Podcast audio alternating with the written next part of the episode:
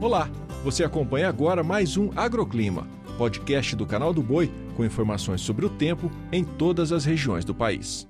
Olá, eu sou Renata Ferreira e trago os destaques da previsão do tempo desta segunda-feira em todo o país. Hoje, um sistema de baixa pressão atmosférica ganha força e deixa o tempo instável em áreas do centro-sul brasileiro. E essa instabilidade provoca chuva no estado paranaense. O sol aparece entre muitas nuvens e chove em vários momentos do dia.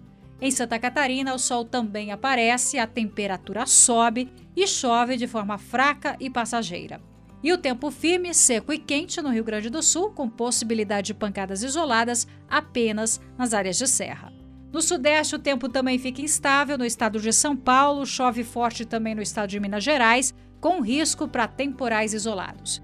Nos estados do Rio de Janeiro e Espírito Santo, o sol aparece entre muitas nuvens e os temporais perdem força por conta do afastamento da frente fria.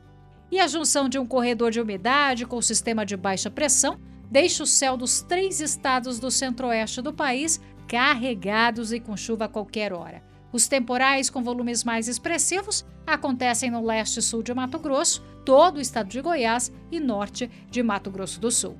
No Nordeste, o tempo segue firme entre o norte da Bahia e sul do Ceará. Temporais ainda acontecem em boa parte do Maranhão e sul do Piauí, nas outras áreas, sol e chuva fraca e passageira. E mais ao norte brasileiro, o ar seco ganha força sobre o norte do estado do Amazonas e em Roraima, onde o tempo fica firme. Tempo quente muito úmido, com pancadas isoladas entre o Acre, outras áreas do Amazonas, Rondônia, Amapá e oeste do Pará. O agroclima pode ser acompanhado também na programação do Canal do Boi e em nosso portal, o sba1.com. Até a próxima!